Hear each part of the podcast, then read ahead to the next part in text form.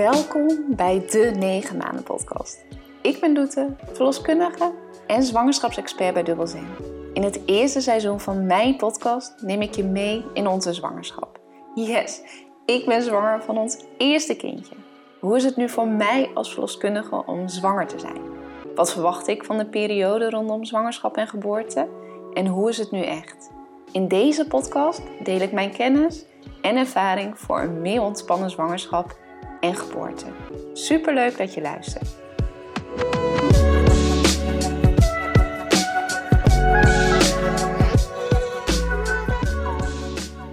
In deze aflevering neem ik je mee in de negende week van de zwangerschap. Ik vertel onder andere hoe ik als vegetariër weer zin heb in vlees, over intense dromen en slecht slapen, maar ook over de afspraken bij de acupuncturisten. Heeft dit geholpen tegen mijn zwangerschapsmisselijkheid? Ook deel ik mijn tips voor meer ontspanning in het begin van je zwangerschap. Tijdens onze wereldreis in 2018 ben ik vegetariër geworden. Ik zag namelijk hoe ze daar met de dieren omgingen en ik kon het niet meer over mijn hart verkrijgen om, om vlees te eten. En toen we weer thuis kwamen, vond ik dit eigenlijk een logische stap om dit door te zetten. Want wat als het in de supermarkt helemaal klaar voor je ligt, ga ik het dan wel weer eten? Ook miste ik het helemaal niet. Wat ik wel miste was kaas. Dus ja, wel vegetariër, voorkeur voor plantaardige producten. Maar ik eet wel kaas. En dan wel het liefste kaas van schaap en geit. Want mijn darmen worden helemaal niet gelukkig van koemelk. Dus helaas niet alle kazen kan ik eten. Maar uh, ja, ik eet zeker dagelijks een stukje kaas. Maar sinds een aantal weken heb ik zin in vlees. Eigenlijk sinds het begin van de zwangerschap. Ik verlang naar een hamburger, een stukje kip of zelfs een kroket op brood. Ik heb dan Hein ook al op pad gestuurd om naar de biologische slager te gaan. En hij zegt dan ook dat de zwangerschap nu al een feestje is. Meer vlees eten. Naast dat Hein het vlees ophaalt bij de slager, moet hij het vlees ook klaarmaken. Want de geuren die ervan afkomen, die maken me namelijk weer extreem misselijk. Dus ja, dat is geen optie. Naast vlees heb ik deze week ook mega veel zin in tosties. Of getoast brood met kaas uiteraard. Zo fijn. Ik merk wel echt dat ik dus een soort mega drang heb naar zout en vet eten tosti, vlees, krokettenbrood. Hmm. Echt gezond is het niet. Maar daarnaast probeer ik uiteraard ook mijn vitamines binnen te krijgen. Een soort van 80-20 regel. Probeer ook wat meer groente te eten, heel de dag door. Dus wat meer soep en wat spinazie bijvoorbeeld door mijn groene smoothies. Of het gek is om als vegetariër weer naar vleesproducten te craven? Ja, eigenlijk wel. Ik heb het de eerste week ook wel ontkend, moet ik zeggen. Maar omdat ik er zo naar verlang, dacht ik, mijn lichaam zal het wel gewoon nodig hebben. En het op deze manier aangeven. Misschien komt hier dan ook weer het stukje naar voren om meer naar je lichaam te luisteren. En op basis daarvan te denken van ja, wat ben ik eigenlijk nodig? Ik moet wel bekennen dat ik het eerste stukje vlees wel met een soort schuldgevoel heb gegeten. Het voelde toch ergens heel gek om een beetje af te stappen van mijn principes of zo. Maar daarna had ik er steeds meer zin in. We hebben dus nu een soort van afgesproken dat we één keer per week een stuk biologisch vlees eten en daarnaast twee keer per week vis, wat we al deden. Mooi gevarieerd en gebalanceerd. Benieuwd welke tips ik nog meer heb en gebruik voor een gezonde zwangerschap? Beluister dan week 3 van mijn podcast. Naast de vlees, zout en vetcravings ben ik nog steeds misselijk. Lang leven het HCG-hormoon. Het blijft dan toch ook echt wel gek dat ondanks dat ik misselijk ben, wel zin heb in eten. Hij kijkt ook af en toe naar me alsof ik niet helemaal van deze wereld ben. Maar ik heb wel goed nieuws. De misselijkheid lijkt door de behandelingen van de acupuncturisten af te nemen in sterkte. Vooral de dag na de behandeling is echt een van mijn betere dagen so far. De dagen daarna komt de misselijkheid wel weer in vlaag terug en moet ik steeds nog oppassen met wat en hoeveelheid ik eet. Maar de momenten dat ik op de bank lig, lijkt iets af te nemen. Dus ja, het lijkt echt wel te helpen. Of het nou een bepaalde placebo-effect is of meer balans in mijn lichaam, het maakt me eigenlijk niet zoveel uit. Ik vind het al zo fijn dat er iets verlichting is en ik me iets meer mezelf voel. Het lijkt dus toch echt iets voor mij te bestaan wat helpt. Dat had ik de andere weken al verworpen. Ik heb inmiddels wel twee afspraken per week bij haar gepland staan voor onderhoud en om dan nu tijdens deze piek in het HCG-hormoon juist wat meer te ondersteunen. Het mooie is trouwens dat mijn aanvullende pakket een groot gedeelte van deze alternatieve behandelingen vergoedt. Dus dat is super fijn. Mocht je ook misselijk zijn en al heel veel opties geprobeerd hebben, bekijk dan zeker even of een acupuncturist in de buurt is die gespecialiseerd is in onder andere zwangerschap. In Groningen kun je dus terecht bij Jente van Putoshan. Alhoewel ik me door de misselijkheid wel wat moeier voel dan anders, hoor ik andere zwangeren echt over mega vermoeidheid. Nou, hier heb ik gelukkig niet zoveel last van. Ik probeer wel wat meer rustmomenten te pakken op een dag, maar ga bijvoorbeeld niet extra vroeg naar bed. Dit is dus ook weer heel wisselend per persoon. Mijn borsten zijn trouwens nog wel steeds vol en gevoelig. Ook lijken de tepels sinds deze week wat donkerder en een beetje bobbeliger en ook al groter te worden. Het schijnt dat deze gevoeligheid, naarmate de hormonen wat meer normaliseren, ook zal afnemen. Ik ben benieuwd. Moet zeggen dat ik de grotere boezem niet een probleem vind trouwens. Elke ochtend wanneer ik wakker word, kijk ik vol trots naar de afbeeldingen van de app Zwangerschap Plus. Ik heb het er vaak over, maar ik ben echt groot fan van deze app. Stiekem had ik gewild dat ik deze app ontwikkeld had. Even de bewustwording dat dit, deze afbeeldingen, deze bewegingen op dit moment gebeurt in mijn lichaam. Hoe bijzonder is dat? Maakt me echt een soort van trots. En daarnaast maakt het de misselijkheid en de andere symptomen ook een soort van worth it of zo. Mijn lichaam is gewoon ontzettend hard aan het werk om het kindje in mijn buik te laten groeien. Ja, helemaal trots. Maar wat gebeurt er eigenlijk in de negende week van de zwangerschap?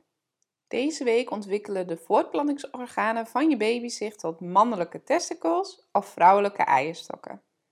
Hoewel het geslacht al vanaf de bevruchting bepaald is, gaan dus nu ook de organen zich daarna ontwikkelen.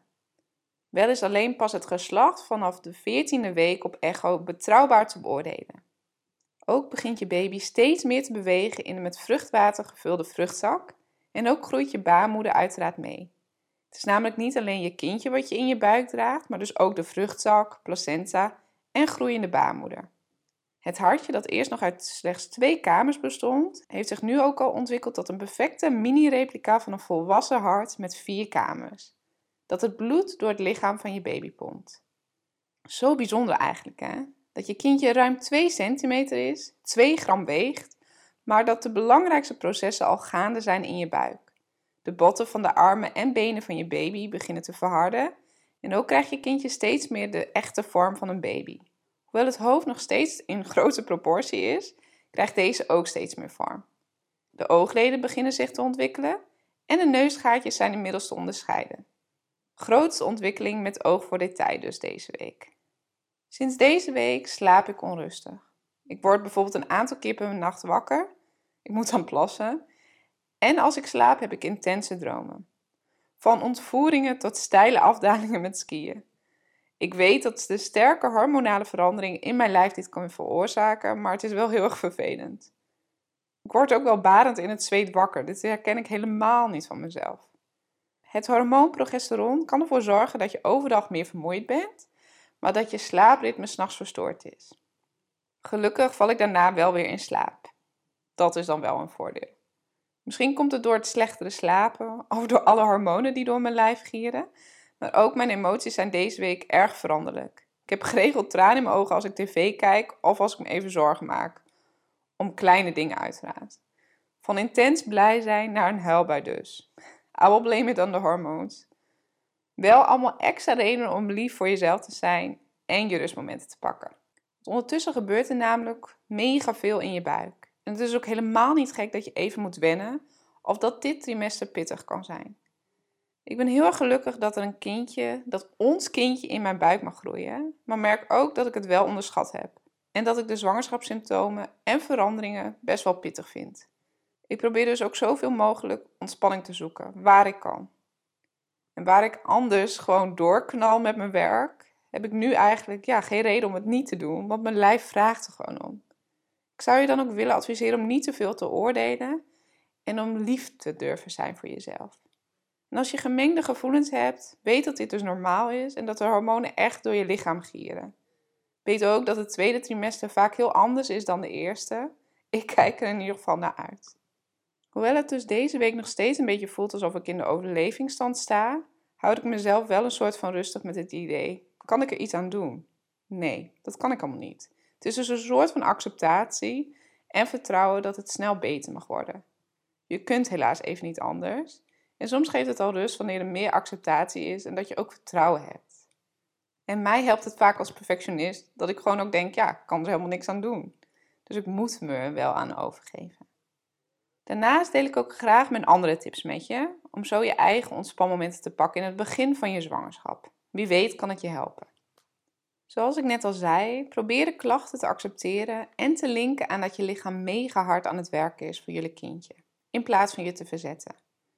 Probeer daarnaast ook zoveel mogelijk rust te nemen, misschien zelfs in overleg met je partner, vrienden of je werkgever bijvoorbeeld, of iemand die je op je werk vertrouwt. Stap ter ontspanning eens vaak onder een warme douche. Zet eventueel een krukje neer zodat je echt even de tijd kan nemen voor ontspanning. Of kruip zoals ik vaak doe op de bank met een kleedje, kijkend naar je favoriete Netflix-serie. En wanneer je niet zo fit bent, vraag of iemand anders boodschappen voor je wil doen. Bespreek ook eventueel met je partner en wat hij of zij voor je kan doen. Wat mij wel echt heeft geholpen is om elke dag even naar buiten te gaan voor bijvoorbeeld een kleine wandeling. En die mogelijk zelfs in het bos of in de natuur. Wat je ook de ontspanning kan doen, is eens naar een meditatie te luisteren. Misschien doe je dit al wel, of misschien heb je het nog nooit gedaan, maar maak eens tijd voor zo'n ontspanmoment. Of bijvoorbeeld een ademhalingsoefening. Wat een hele fijne oefening is, is dat je gewoon eens focust op je in- en uitademing.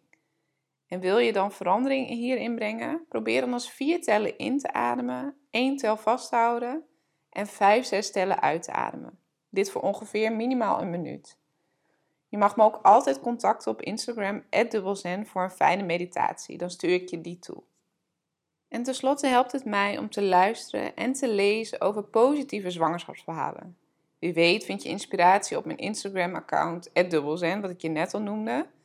Ook kan ik je naast mijn podcast, de podcast en het boek van Nina Pearson aanraden, Mama N.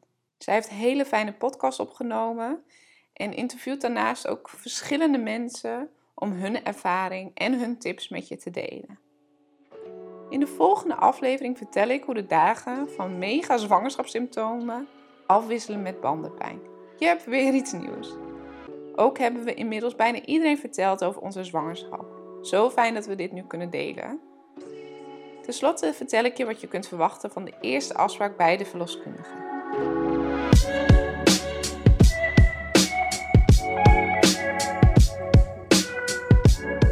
Dat je hebt geluisterd naar een aflevering van de 9 maanden podcast. Ik hoop dat ik je heb mogen inspireren.